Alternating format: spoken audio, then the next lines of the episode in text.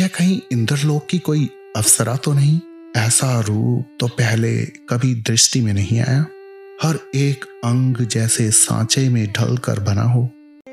वस्त्रों से तो कोई ऋषि कन्या प्रतीत होती है, परंतु ये साधारण श्वेत वस्त्र भी उसकी शोभा बढ़ा ही रहे हैं। जैसे कीचड़ में खिले कमल की सुंदरता कभी कम नहीं होती। वैसे ही अगर आकृति आकर्षित हो तो कुछ भी पहना हो, आभूषण बन जाता है। माधव्य, दुष्यंत को, मित्र, तुम्हारे सारथी से ज्ञात हुआ कि तुम इस ओर आए हो। वो युवतियाँ कौन थी, जिनको तुम यू अधीर हुए देख रहे थे? शकुंतला अपनी मटकी को उठा चलने लगी, फिर एकदम से पीछे मुड़ी। शकुंतला मुँह बनाकर,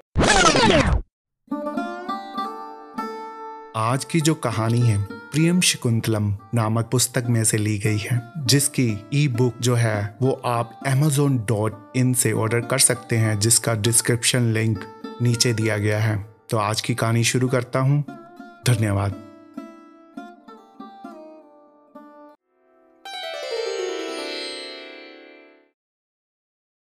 प्रथम चरण आखेट हस्तनापुर के राजा दुष्यंत अपने रथ पर सवार एक हिरण का पीछा करते हुए बहुत दूर आ गए थे। वह गहरे सुनहरी रंग का हिरण प्राण बचाने के लिए इतनी तीव्र गति से भाग रहा था कि उसके पीछे का बाघ जैसे उसके अघर बाग में धसा जा रहा हो। डर के मारे वह हिरण थोड़ी थोड़ी देर बाद गर्दन मोड़ कर पीछे देख रहा था। उसका मुख खुला था, सांस चढ़ रही थी, शायद उसकी हिम्मत अब हार मान गई थी। उधर सारथी रथ के दोनों अश्वों को ज़ोर ज़ोर से रस्से मारकर तीव्र गति से हाँक रहा था। रथ के अश्व ऐसा प्रतीत हो रहे थे कि मानो धरती पर पग ना रख, यद्यपि हवा में ही तैर रहे हो। अब राजा ने तीर अपने धनुष पर चढ़ा लिया। उसने अपनी भारी कंधों और सशक्त भुजाओं का उपयोग करते हुए तीर को बलपूर्वक पीछे खींचा। राजा हिरण का लक्ष्य केंद्रित कर तीर छोड़ने ही वाला था, तभी एकदम दो ऋषि युवक मार्ग के सामने आ गए। ऋषि युवक, ठहरो, रुक जाओ। राजा ने विचलित होकर सारथी को रथ रोकने का आदेश दिया। सारथी ने अतिशीघ्र दोनों अश्वों के रस्सों को अपने हाथों में लपेट लिया। रीढ़ को पीछे तान अपनी पूर्ण शक्ति से खींचा। अशरहीन हनाने की आवाज़ करते। ऋषि युवकों से कुछ पग पहले ही जा रुके। चारों ओर वायुमंडल में धूल के कण उड़ने लगे। कुछ ही क्षण में वहाँ धुंधकार हो गया। ऋषि युवक आँखों के सामने आई हुई धूल को साफ़ करते हुए, महानुभाव, होश करें। आप ऋषि कनव के आश्रम की परिधि में हैं। आप यहाँ किसी जानवर का खेद नहीं कर सकते। यहाँ के सभी पशु पक्षी ऋषि कणव के संरक्षण में हैं। दुष्यंत, ये लीजिए। मैंने अपना धनुष नीचे रख दिया। मुझे नहीं पता था कि मैं महान ऋषि कनव के आश्रम में प्रवेश कर चुका हूँ। मैं हस्तनापुर का राजा दुष्यंत हूँ। गलती से इस ओर आ गया हूँ। मुझे क्षमा कीजिएगा, ऋषि युवक। महाराज की जय हो। महाराज, हम आपका ऋषि कनव के प्रति आदर भाव का सत्कार करते हैं। आपका सदा कल्याण हो, राजन। दुष्यंत, आपका धन्यवाद। आपको यहाँ आश्रम में कोई धन गो या कोई अन्य किसी वस्तु की आवश्यकता हो तो बिना संकोच के कहिएगा। ऋषि युवक, कुलपति ऋषि कनव की कृपा से यहाँ सब कुछ उपलब्ध है। कुलपति यहाँ की आवश्यक वस्तुओं को जुटाने में स्वयं सक्षम है राजन। ऋषि युवक, अब हमें प्रस्थान की आज्ञा दीजिए। अगर आपकी इच्छा हो तो आप आश्रम में विश्राम कर सकते हैं। अतिथियों के लिए विश्राम कक्ष आपकी बाई दिशा की ओर आधा कोस दूर है। दुर्शन, जैसी आपकी इच्छा। अब ऋषि युवक वहाँ से चले गए।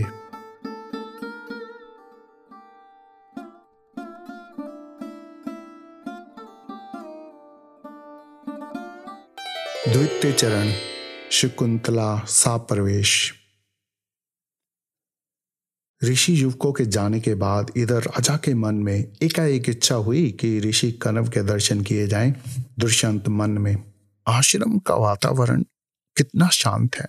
यहाँ आते ही मैंने अपना धनुष बाण अब बड़ी सहजता से नीचे रख दिया और अखेट की इच्छा भी जाती रही। ऐसी शांति राजमहल में कभी अनुभव नहीं हुई। क्यों ना कुछ दिन इस आश्रम में गुजारे जाएँ। ऋषि कनव एक महान ऋषि हैं। अगर उनके दर्शन हो जाएँ तो मन तृप्त हो जाएगा। मुझे इस अवसर को खोना नहीं चाहिए। दुष्यंत, सारथी से, सूत, ऐसा प्रतीत होता है कि हमारे मित्र, माधव्य और सैनिक कुछ पीछे रह गए हैं। तुम यहाँ रुक कर उनकी प्रतीक्षा करो। तब तक मैं कुलपति ऋषि कनव के दर्शन करके आता हूँ। अब राजा रस से उतरा और ऋषि युवकों द्वारा दिखाई गई दिशा पकड़कर चलने लगा। चलते चलते उसके कानों में कुछ युवतियों की हँसी सुनाई दी। राजा उस सीध में जाने लगा। उसे कुछ दूरी पर कुछ स्त्रियों की अस्पष्ट वार्ता सुनाई दे रही थी। थोड़ा समीप जाने से वाणी और वहाँ का दृश्य कुछ स्पष्ट हुआ। राजा के सामने एक अदित्य पुष्प वाटिका थी, जिसमें पीले, लाल, नीले, श्वेत, कई रंगों के फूल व पत्ते सुशोभित थे। वहाँ तीन सुंदर युवतियाँ अलग अलग पंक्तियों में अपनी मटकी को टेढ़ा कर जलदार से पौधों का सींचन कर रही थी। वैसे तो वह तीनों स्त्रियाँ विलक्षित थी, पर राजा की दृष्टि उनमें से एक पर जा टिकी दुष्यंत मन में, यह कहीं इंद्रलोक की कोई अफसरा तो नहीं? ऐसा रूप तो पहले कभी दृष्टि में नहीं आया। हर एक अंग जैसे सांचे में ढल कर बना हो। इसके पतले गुलाबी होंठ ऐसे प्रतीत होते हैं जैसे कोमल पुष्प की दो पंखड़ियाँ हों। अब राजा की दृष्टि उसके श्वेत सूती वस्त्रों पर पड़ी। दुष्यंत अपने आप से बातें करते हुए, वस्त्रों से तो कोई ऋषि कन्या प्रतीत होती है, परंतु ये साधारण श्वेत वस्त्र भी उसकी शोभा बढ़ा ही रहे हैं। जैसे कीचड़ में खिले कमल की सुंदरता कभी कम नहीं होती। वैसे ही अगर आकृति आकर्षित हो तो कुछ भी पहना हो, आभूषण बन जाता है। अब राजा मंत्र मुग्ध हो लड़खड़ाते हुए कदमों से उनकी ओर जाने लगा। फिर एकाएक रुक गया दुष्यंत मन में। क्यों ना कुछ देर और इस दृश्य का आनंद ले लूँ? ना जाने फिर ये अवसर मिले ना मिले। राजा हरे पत्तों वाली बेल की लताओं के पीछे छुप कर यह दृश्य देखने लगा। उधर एका एक शकुंतला के चेहरे पर कुछ भाव बदले, जैसे उसे कुछ कष्ट हो रहा हो। शकुंतला ने जल की मटकी नीचे रख दी। शकुंतला अनुसुईया से सखी तनिक मेरी अंगिया तो ढीली कर दो। प्रियवंदा ने मेरी अंगिया जरा कस कर बाँध दी है। प्रियवंदा हँसते हुए अरे शकुंतला क्यों मुझे दोष देती हो? दोष देना है तो अपने यौवन को दो जिस कारण तुम्हारी अंगिया छोटी हो गई है। शकुंतला नाक चिढ़ाकर चल दुष्ट कहीं की तुम्हारी शिकायत मैं गौतमी माँ से करूँगी। अब राजा मौका पाकर एकदम से उनके सामने प्रकट हो गया। दुष्यंत जरा सुनिए प्रियवंदा हरानी से। महोदय आप यहाँ कहाँ से टपक पड़े? मुझे ऐसा क्यों प्रतीत हो रहा है कि जैसे आप छुपकर हमारी वार्ता सुन रहे थे? शकुंतला। हाँ सखी मुझे भी सामने उस बेल की लताओं में कुछ हलचल सी महसूस हो रही थी। फिर सोचा कोई हिरण होगा। दुष्यंत हड़बड़ाकर बिल्कुल सत्य कहा सुंदरी। वो हिरण ही तो था जिसका पीछा करते सौभाग्य से मैं यहाँ आ पहुँचा। शकुंतला। आप कहना क्या चाहते हैं? कुछ स्पष्ट कहिए दुष्यंत मैं हस्तनापुर का राजा दुष्यंत हूँ। अनुसुईया। तो आप हैं राजा दुष्यंत आपकी वीरता के किस्से तो बहुत सुने थे लोग। आज आपके साक्षात भेंट भी हो गई। शकुंतला। परंतु आपका यहाँ आने का उद्देश्य पता नहीं चला। दुष्यंत मैं ऋषि कनव के दर्शन का विलासी हूँ। शकुंतला। किंतु पिताजी तो यात्रा पर गए हैं। दुष्यंत क्या ऋषि कनव आपके पिता हैं? किंतु ऋषि कनव तो ब्रह्मचारी हैं। उनकी कोई पुत्री भी है ऐसा कैसे हो सकता है? शकुंतला। राजन पालने वाले को भी पिता ही कहते हैं। पिता कनव ने ही मेरा पोषण किया। दुष्यंत तो आपके जन्म पिता कोई और हैं? प्रियवंदा बीच में बोल पड़ी। राजन शकुंतला के जन्म की कथा बड़ी लंबी और दिलचस्प है। अगर अभी शुरू कर दी तो पूरा दिन यहीं बीत जाएगा। शकुंतला।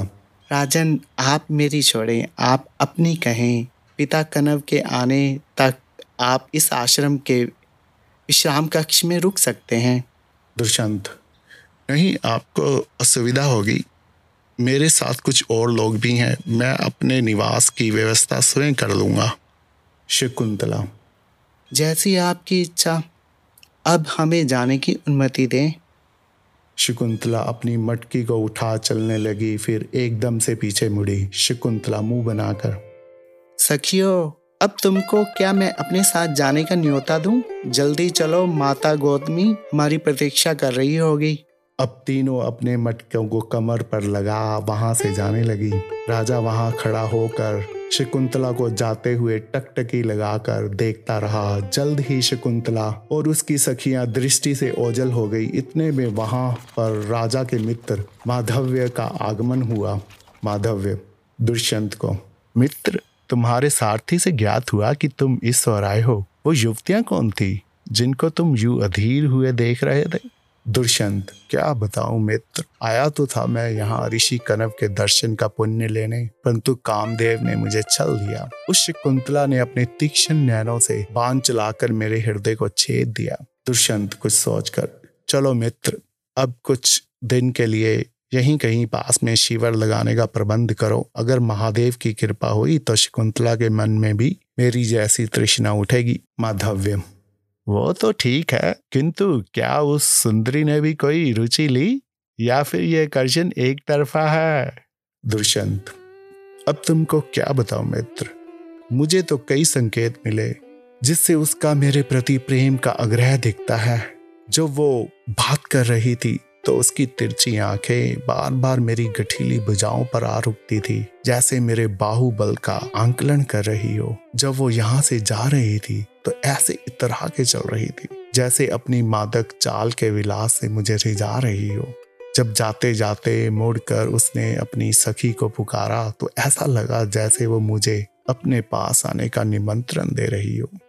माधव्य, सब समझ गया मित्र। कहते हैं, जब कोई प्यासा मृस्थल में फंस जाए तो उसे हर और जल दिखाई देता है। वैसे ही शकुंतला के हर कार्य में तुमको प्रेम का आग्रह ही दिखाई देता है।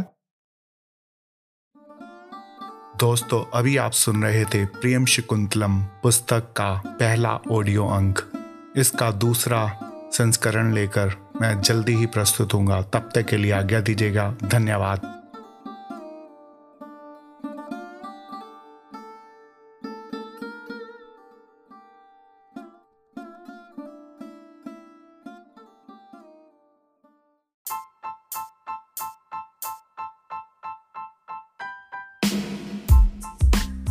तो दोस्तों, अगला एपिसोड मिस मत कीजिएगा। अगले एपिसोड से कुछ क्लिपिंग शेयर कर रहा हूँ ताकि आपका इंटरेस्ट बना रहे।